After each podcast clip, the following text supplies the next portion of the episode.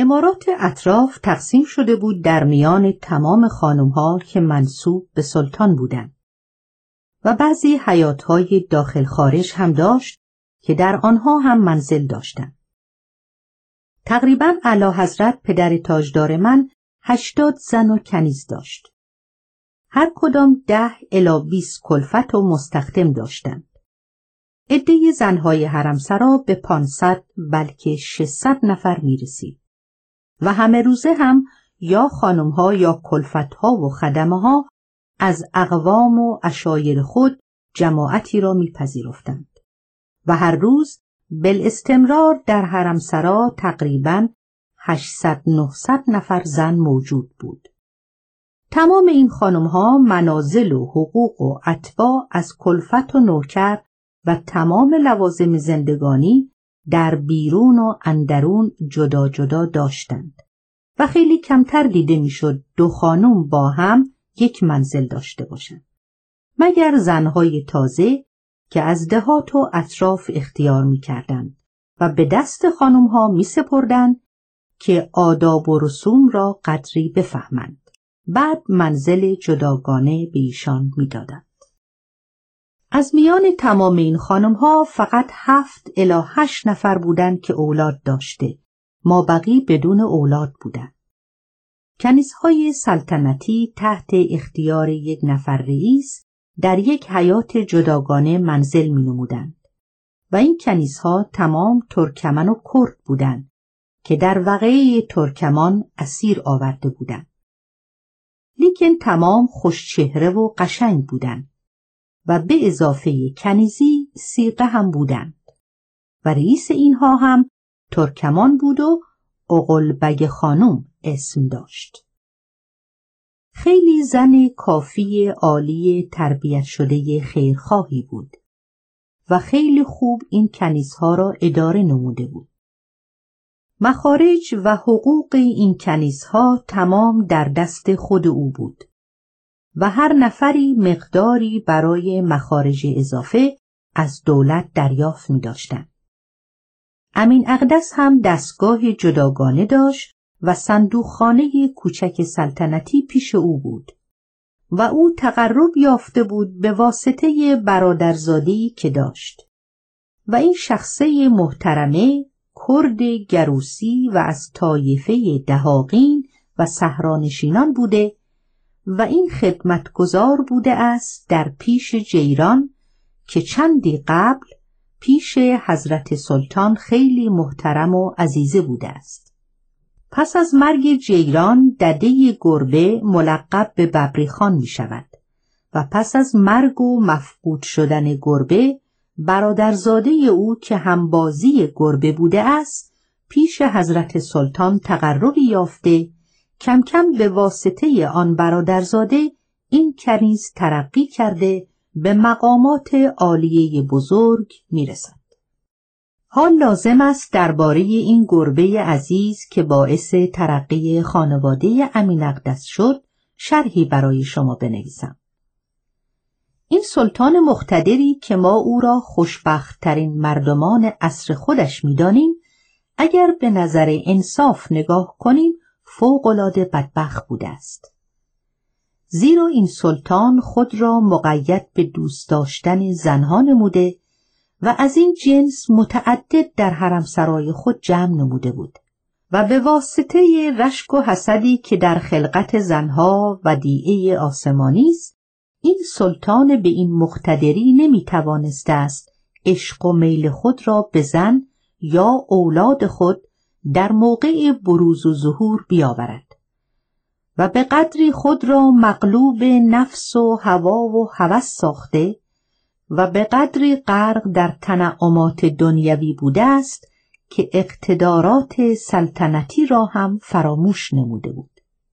از آنجا که هر انسانی یک مخاطب و طرف صحبت و یک نفر دوست و محب لازم دارد و این شخص البته باید بر سایرین سرکرده بشود این سلطان مقتدر مقهور به واسطه ملاحظه زنها این حیوان را طرف عشق و محبت قرار داده او را بر تمام خانواده خود ممتاز می سازد. عکس این گربه را من در تمام امارات سلطنتی دیدم. گربه براق ابلقی بوده با چشمهای قشنگ و ملوس. این گربه زینت داده می شده به انواع و اقسام چیزهای نفیس قیمتی و پرورش داده می شده با غذاهای خیلی عالی و مثل یک نفر انسان مستخدم و مواجب بگیر و مواظبت کننده داشته از جمله همین امین اقدس دده گربه بوده است آه معلم عزیز من اشک چشمهای مرا گرفت و به بدبختی سلاطین رقت کردم و برای خود غرق اندوه و حزن شدم و به آن چیزهایی که مردم خوشبختی می‌دانند از سلطنت عزت ثروت استراحت و جاه طلبی به نظر نفرت نگاه کرده می‌بینم خوشبختی در نوع انسان موجود نیست.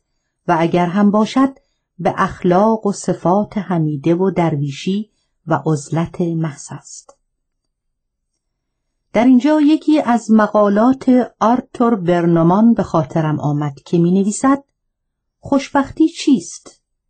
چگونه می توان آن را به دست آورد؟ یا بهترین وسایل برای نگاهداری او کدام است؟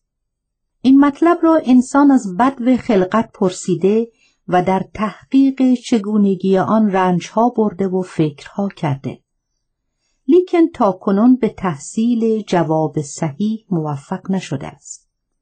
قبل از آن که هیکل بشر به لباس هستی ملبس شود و نوع انسان روی زمین به وجود آید حیوانات به طریقه فطریه خودشان همین گفتگو را داشتند بلکه در اوقاتی که شیطان در آسمانها بر شرایط بندگی قیام می نموده همین فکر او را اذیت می کرده است این سؤالی است بسیار قدیم که بیشک آدم نیز از حوا پرسیده است آدم از هر جنس و از هر قبیل که باشد در این موضوع تأمل می کند. این مسئله چندین میلیون سال مطرح مذاکرات مردم خواهد بود.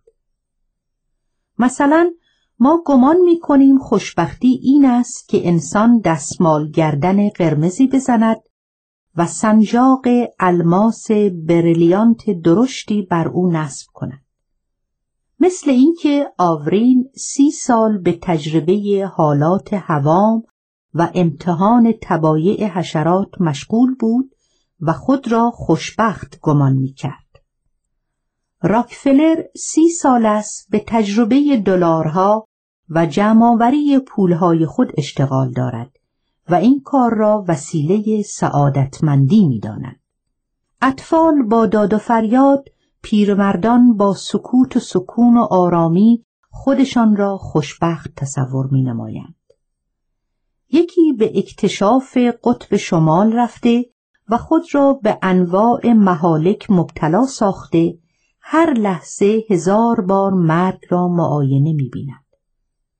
و به این خوشبختی با گرفتاری خورسند است. یکی به مهمانخانه معتبری رفته جلوی میز غذا می نشیند و زائقه را از تناول اطعمه گوناگون محسوس داشته می‌گوید معنی سعادت این است و سعادتمند چنین آنتونیوس سعادت را در عشق بروتوس در فخر ژول سزار در جاه طلبی تصور می نمودن. اولی رسوا دویمی مکرو سومی مطرود هر سه مقتول می شوند.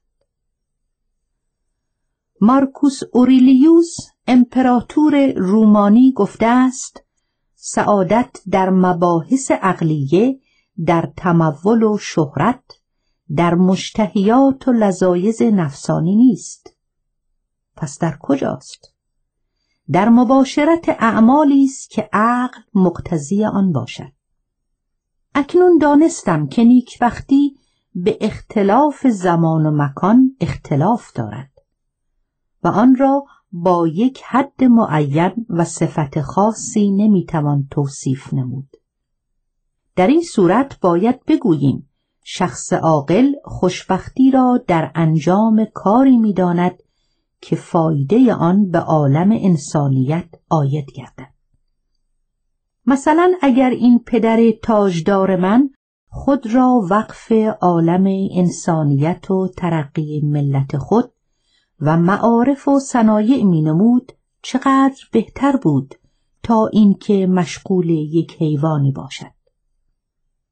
و اگر آنقدر زنها را دوست نمی داشت و آلوده به لذایز دنیوی نشده بود تمام ساعات عمر مشغول سیاست مملکت و ترویج زراعت و فلاحت می‌شد چقدر امروز به حال ما مفید بود. و در عوض اینکه من در این تاریخ مجبور شده از گربه او صحبت نمایم از رعیت پروری معارف طلبی کارهای عمده سلطنتی او می نوشتم چقدر با افتخار بود. و اگر می توانستم او را در عوض بدبخت خوشبخت بنگارم چه میزان در این ساعت قلبم مسرور بود. افسوس ای معلم عزیز من که در آن عصر و زمان تمام غرق قفلت بوده و بویی از انسانیت به مشامشان نرسیده و به قدری آلوده به رضائل و بدیها بودند که قرنها خرابی به یادگار گذاشتند که اصلاح پذیر نیست. در هر حال ناچار باید دوباره شروع کنم به قصه‌ای که تعجب از حکایت گربه ندارد. پس از اینکه عزت و سعادت این گربه بیچاره به سرحد کمال می‌رسد خانمها که شوهر عزیز خود را همیشه مشغول به او می‌بینند به واسطه رشک و رقابت به وسایلی که مخصوص زنهاست متوسل شده با پولهای گذافی که خرج می کنند گربه بدبخ را دزدیده و در چاه عمیقی سرنگون می سازند. و این یک دلخوشی را هم از پدر تاجدار بیچاره من من می نمایند. در اینجا لازم است که برای شما بنویسم و در واقع نصیحتی به شما بدهم و آن این است که شخص حسود همیشه در زحمت و به واسطه همین عیب در تمام دوره زندگانی محبوس و سرگردان است. به خاطرم آمد در یکی از رمانهایی که خواندهام قصه دو نفر دوست را می نویسد. اینجا لازم است شرح بدهم.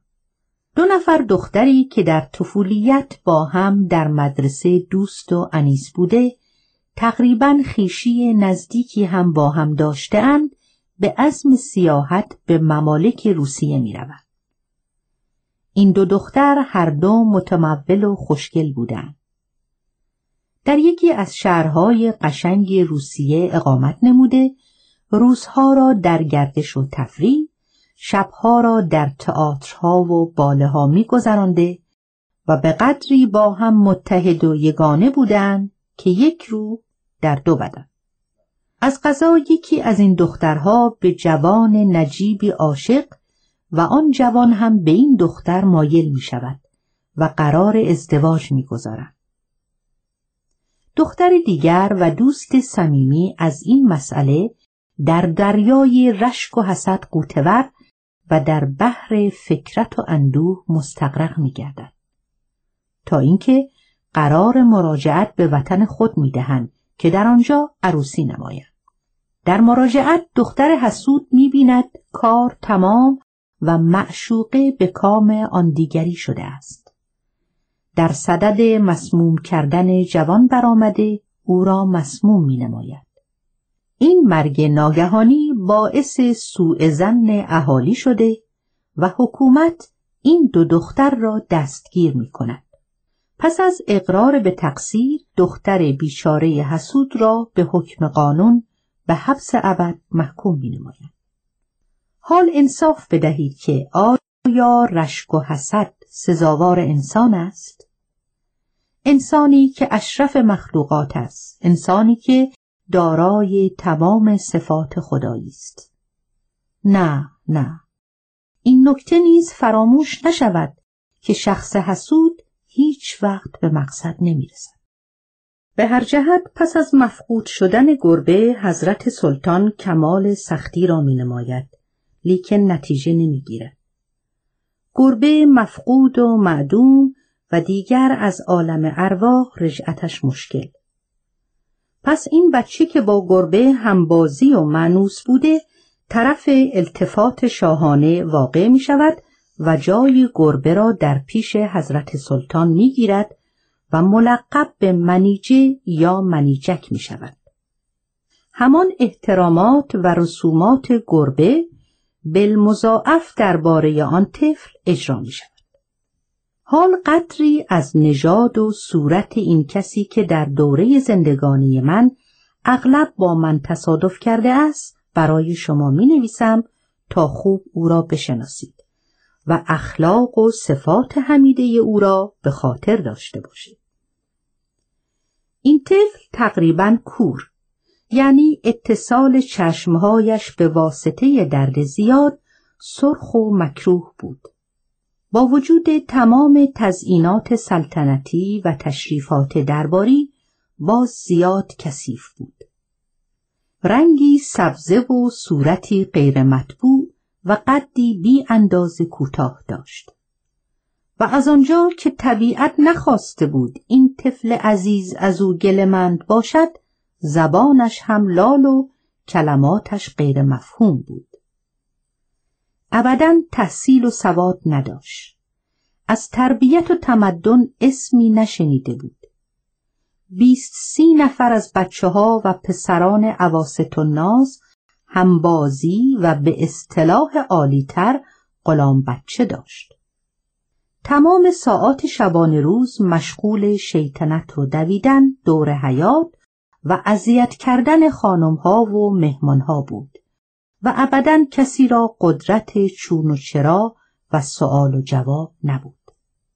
در تابستان خاک و سنگ حیات و در زمستان گلوله های برفی را به جای دست گل به خانمها تقدیم می نمود و از هیچ حرکت وحشیانه روگردان نبود. و دارای اخلاق رزیله حتی قتل. مثل اینکه روزی برای تفریح و بازی تفنگ را به روی خاجه خالی کرد که اسم او عبدالله خان بود و پای او را مجروح ساخت. آن بیچاره هنوز یادگار زمان طفولیت او را دارد و میلنگد. پدر این طفل در گروس چوپان بوده است. این است صورت و سیرت و نژاد کسی که از این به بعد در این تاریخ مکرر او را ملاقات خواهم کرد هر ساله از ماه اول بهار اعلی حضرت پدرم مسافرت می کرد و تمام بهار تابستان و پاییز را در گردش بود. میل زیادی به شکار و سواری داشت. اول به سرخ حسار تشریف می بردند برای آشپزان که یکی از تفریحات خیلی مطبوع خانم ها. اگرچه شما یقینا تفصیل را می دانید لیکن من در اینجا باز برای شما شرح می دهم. در یکی از خیابانهای متول باغ چادر می زدند. عرض و طول این چادر بیست زد. در تمام طول چادر از دو طرف مجموعه گذاشته که از هر قبیل خوراکی در او موجود بود. تمام اعیان، اشراف و وزرا باید بنشینند و اینها را پاک کرده حاضر نمایند. و پس از حاضر شدن اول پدرم با دست خودش در ظرف بریزد و بعد باقی را ریخته مشغول پختن بشوند. در تمام مدت طبخ آش باید مطرب و رقاص بزنند و انواع بازی ها در بیاورند و خانم ها برای تماشا می رفتند. پس از تماشا مراجعت کرده آشپزها آمده قسمت می کردند و این آش یکی از غذاهای لذیذ خیلی معکول بود که انسان از خوردنش خسته نمی‌شد. پس از اتمام آشپزان به سلطنت آباد یا به نیاوران رفته از آنجا به طرف پشتکوه تشریف می بردن. یکی از تفریحات دیگر پدرم اسب دوانی بود که هر سال شب عید اسب دوانی می کردن. آنها اول برای تفریح بوده است و اخیرا جزو تشریفات سلطنتی شده باید حتما اجرا شود. مانند بازی پهلوانها که هر سال باید در سردرب تخت مرمر علا حضرت جلوس نموده و پهلوانها در جلو بازی کرده کشتی بگیرند. این پهلوانها خالی از تماشا نبودند. در واقع خیلی اسباب تفریح بود. از این قسم تفریحات در مدت شبانه روز به اقسام مختلف برای این خانم ها موجود بود و هیچ در عالم خیار نمی‌توان تصور نمود چون این زندگانی آسوده شیرینی برای نوع بشر جز آنها هیچ کدورتی هیچ زحمتی هیچ درد و عقده‌ای در تمام سال به ملاقات آنها نمی‌رفت. و من یقین دارم اگر کسی از آنها می‌پرسید زحمت چیست با یک تعجب فوقالعاده خیره نگاه کرده در جواب بی حرکت مانده نمیفهمیدند چیست. و همین قسم وقتی ستاره اقبالشان غروب کرد و پس از قتل سلطان از سرا خارج شدند در مدت اندکی تمام مردند خیلی کم و به ندرت از آنها باقی ماند اینهایی که برای شما می نویسم قصه هایی است که ددجان در موقع استراحت برایم نقل می کرد. وقتی من بزرگ شده و تقریبا میفهمیدم این طفل بزرگ و تقریبا ده دوازده ساله بود. در اینجا لازم است قدری هم از اخلاق و عادات خانمها برای شما بنویسم و بعد قصه خود را شروع نمایم. این خانمها اغلب دو نفر سه نفر با یکدیگر دوست و رفیق بودند. اغلب روزها را به مهمانی و نوعی بازی میگذراندند. صورتهای مختلف الوان مسحکی از مقوا درست می‌کردند و با صحبت و خنده روز را به شام میرساندند و تمام مذهبی و مقید به روزه و نماز بودند. همیشه میل داشتند در تزئین و لباس بر یکدیگر سبقت داشته خود را فوقالعاده جلوه داده جلب نظر شاهانه را بنمایند. عصرها هر روزه و بالاستمرار دو سه ساعتی را مشغول توالت و لباسهای رنگارنگ بوده خود را مثل رب و نوها می ساخته و به حضور حضرت سلطان می رفتن. ولی امتیازی ما بین هیچ کدام در پیشگاه حضرت سلطان نبود. مگر یک نفر از آنها که محبوب القلوب و بی اندازه طرف توجه بود. زن جوانی بود تقریبا 20 ساله قد بلند با موهای سیاه و بشره لطیف سفید چشمها بی اندازه قشنگ و مخمور مجه ها برگشته و بلند خیلی خوشمشرب خوش سلوک با تمام مراهم حضرت سلطان فروتن مهربان و خیلی ساده و بدون آرایش. پدرش باغبان بود و از تحصیل تمدن به کلی آری. لازم است این زن را بشناسیم زیرا اشخاص بدخواه و آن کسانی که به او رشک می بردند و نمی توانستند با او در مقام اناد برایند او را پس از قتل حضرت سلطان متهم و لکهدار نمودند. لیکن من دامن او را از این گناه بری می دانم. زیرا اگر پدرم را دوست نمی داشت اقتدارات شخصی خود را که دوست می داشت و هیچ وقت راضی به قتل او و تنزل خود نمی‌شد. خیلی میل داشتم مانند ویکتور هوگو یا موسیو روسو مصنف قابل باشم و این تاریخ را فوقالعاده شیرین و مطبوع بنویسم. اما افسوس که جز به احتقار و خیلی ساده نمی‌توانم نوشت. این بود ترتیب حرمسرای حضرت سلطان. حال که ما خوب همه را می‌شناسیم و به اخلاق آنها آشنا هستیم باز می رویم بر سر قصه در سن هفت سالگی به امر حضرت سلطان مرا به مکتب خانه گذاشته معلم و لله و خاجه برایم معین شد. در اینجا لازم است که این معلم عزیز زمان طفولیت مرا بشناسید. مردی بود تقریبا سی ساله با محاسن انبوه و چشم و ابروی در هم رفته سیاه. وطنش گیلان بود و سوادش تقریبا بد نبود. پسر قاضی بود و قضاوت را ارث می دانسته است. وقتی پدرش می میرد امویش قضاوت را صاحب شده این شخص به منزل صدر اعظم متحسن می آید. او هم برای اینکه این متحسن بیچاره را از سر خود باز نماید برای معلمی من انتخاب می نماید. و للجان من از اقوام مادری خودم بود. دایی مادر بزرگ من و این دایی جان خان بود و در روزهای سلام زره کلاهخود کرده پر زرنگاری در دست گرفته و در محضر حضرت سلطان حاضر می‌شد و پس از سلام در خانه نشسته بیکار بود. سن این للجان تقریبا چهل پنجاه سال بود. خیلی موقر، محترم، خیلی مواظب، درستکار، با ریش خیلی بلند.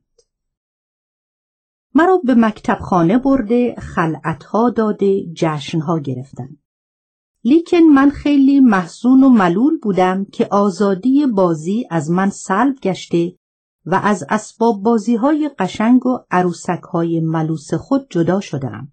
اغلب روزها را با معلم و لله خود قهر بودم و به هیچ علاجی درس نمیخواندم. مجبورا دخترهای همبازی را تعدیب کرده کتک می‌زدند. لیکن اثری در وجود من نداشت. خیلی لجوج و خودسر بودم و اطاعت هیچ کس را نمی کردم و هرچه را خودم میل داشتم می کردم. و هیچ به تشرها و تعدیب بزرگترها اعتنا نداشتم. خود را عقل کل و مالک رقاب می دانستم. زیرا از وقتی که عقلم می رسید و می فهمیدم تمام را جز تعظیم و تکریم و تواضع چیزی ندیده و هر چه خواسته بودم برایم موجود بود. به این جهت طاقت ناملایم را نداشته و خیلی زود از هر چیزی متأثر می شدم. این معلم ناچار از معلمی صرف نظر نموده نقال شد. تمام روز را نقل می گفت و حکایت می کرد و خیلی کمتر به من درس و تعلیم می‌داد. با وجود این من از هیچ گونه اذیتی درباره او صرف نظر نکرده همیشه آرزو می کردم که یا ناخوش بشود یا بمیرد تا من چند روزی آزاد بوده بازی و شیطنت بنمایم. از قضا این معلم جوان و خوشبنیه بود و هیچ وقت ناخوش نمی‌شد. تا اینکه یک روز جمعه به غلام بچه های همبازی خود گفتم اگر شما کاری بکنید که معلم ما چند روزی بستری و ناخوش بشود من به شما از اسباب بازی های خود یک قسمت عمده خواهم داد. اینها هم قبول کردند و قرار دادند که تدبیری کرده او را اذیت کنند. از قضا در شنبه که ما به مکتب خانه رفتیم یکی از غلام بچه ها که عباس خان نام داشت باروت زیادی گرفته در زیر معلم تا درب اتاق فتیله گذاشت. وقتی خواستیم برای نهار مرخص بشویم سر فتیله را آتش می‌زند. معلم بیچاره از همه جا بی اطلاع دوباره روی تشک خود می نشیند که ناگاه بارود آتش گرفته تمام لباس و از کمر به بعد معلم بیچاره میسوزد. عصر را تعطیل کردند و ما تقریبا یک هفته از درس خواندن آزاد بودیم. ولی بعد فهمیدند که این کار را به امر من کردند. تقریبا چهار چوب کف دست من زدند و به واسطه همان چوب ها دیگر مرتکب بی احترامی نسبت به معلم خود نشدم و چون تا آن زمان کتک نخورده بودم به واسطه آن چوب ها تقریبا یک هفته ناخوش و بستری بودم. تمام روزهای تعطیل را با کمال بیاعتنایی مشغول بازی بودم و ابدا خود را حاضر نمی کردم برای یاد گرفتن آنچه معلم می گفت. یک سال به همین منوال گذشت و تمام ترتیب تحصیل من از همین قرار بود. و اگر به نظر انصاف بنگریم معلم هم زیادتر از می آموخت بلد نبود. مقصودش امر معاش و گذران بود. آه و افسوس که من بیچاره از نداشتن یک معلم خوب با فهمی از ترقیات دوره زندگانی محروم بودم. و امروز خوب می‌بینم که شخص بی سواد از جماد پست تر است.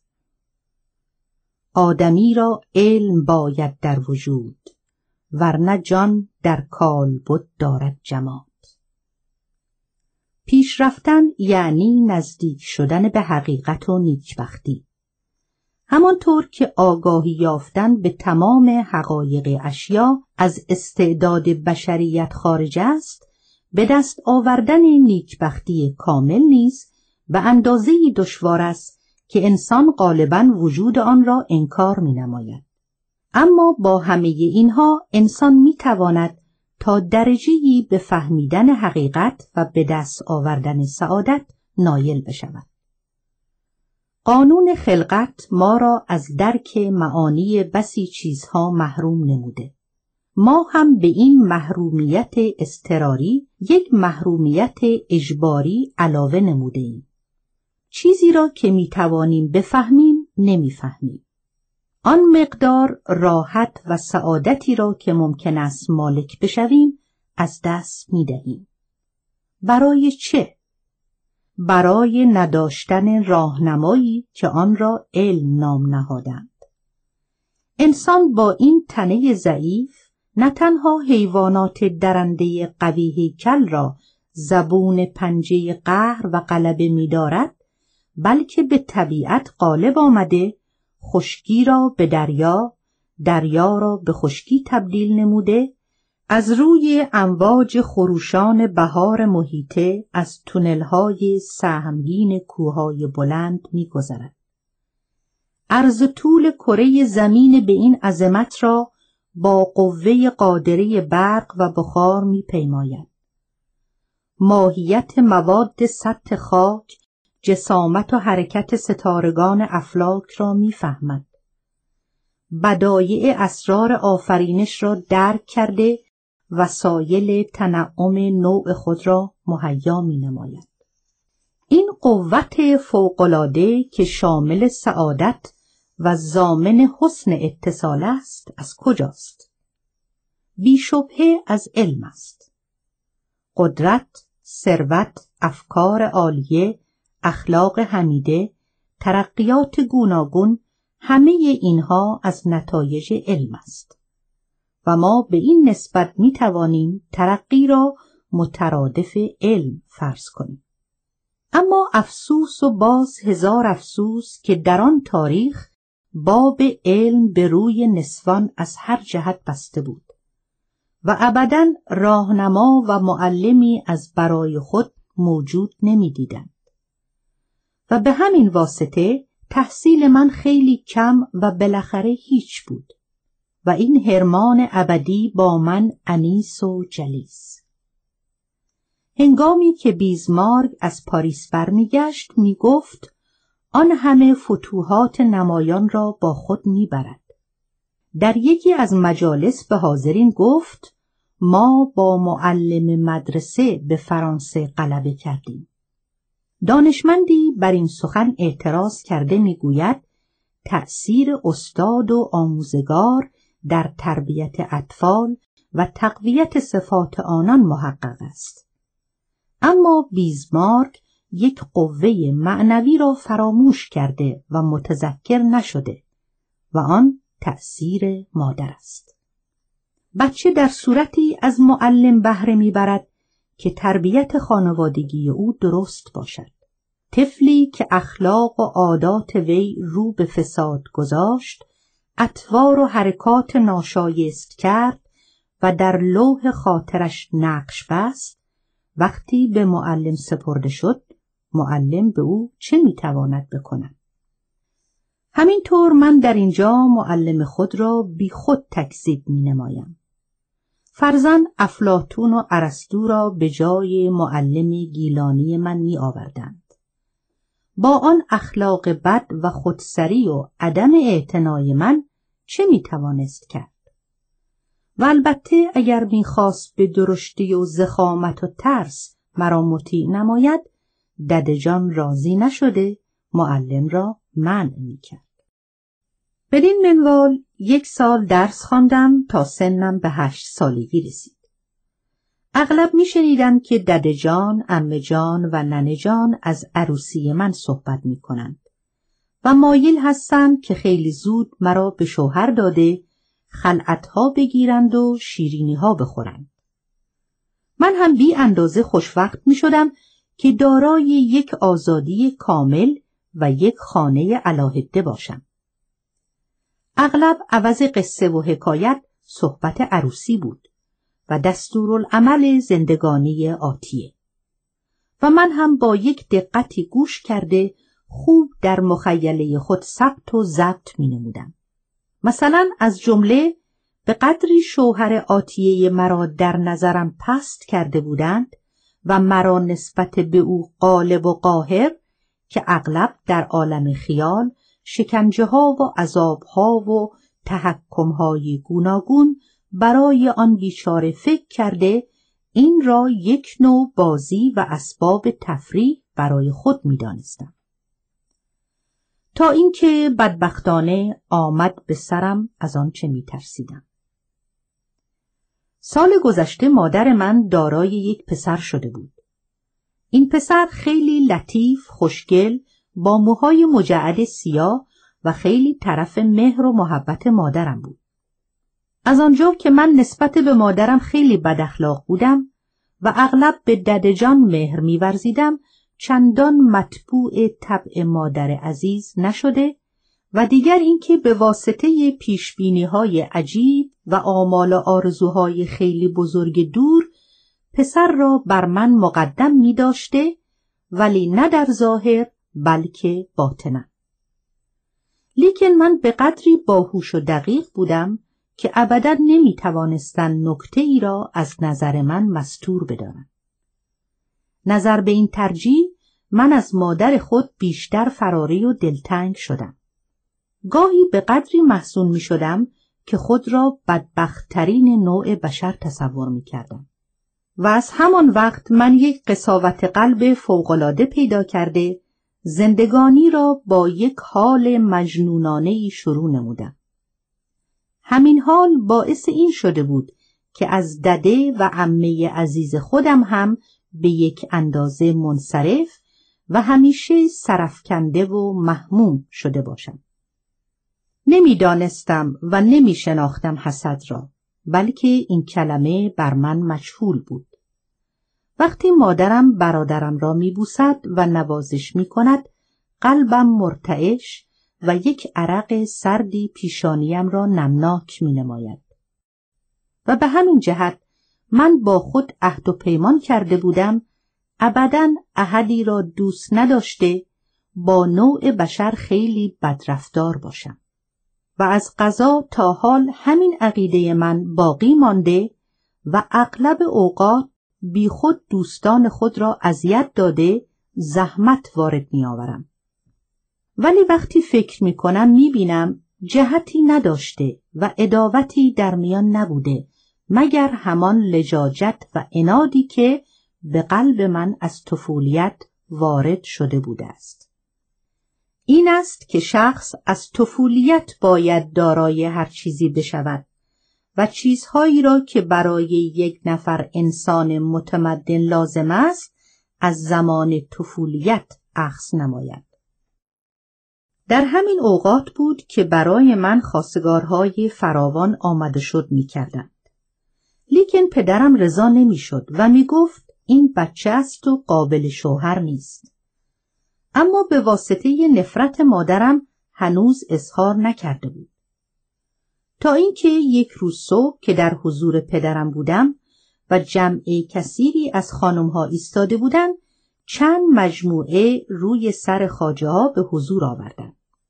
پس از برداشتن روی مجموعه ها اسباب بازی های گرانبها و جواهرات قیمتی خیلی اعلا نمایان شد. تمام متعجب که اینها مال کیست و برای چیست. پس از ساعتی سکوت فرمودند عزیز اینها مال توست و به هر یک از این دخترها می‌دهی بده. قبلا به او سپرده بودند که مرا نامزد نمایند. لیکن یکی از همشیره هایم که از من تقریبا دو سال بزرگتر بود داوطلب عروسی با عزیز شده و مادرش قبلا خاج دده این طفل را به وعده و وعید پارتی خود نموده راضی کرده بود به اینکه او را نامزد نمایند و این طفل هم قبول کرده بود.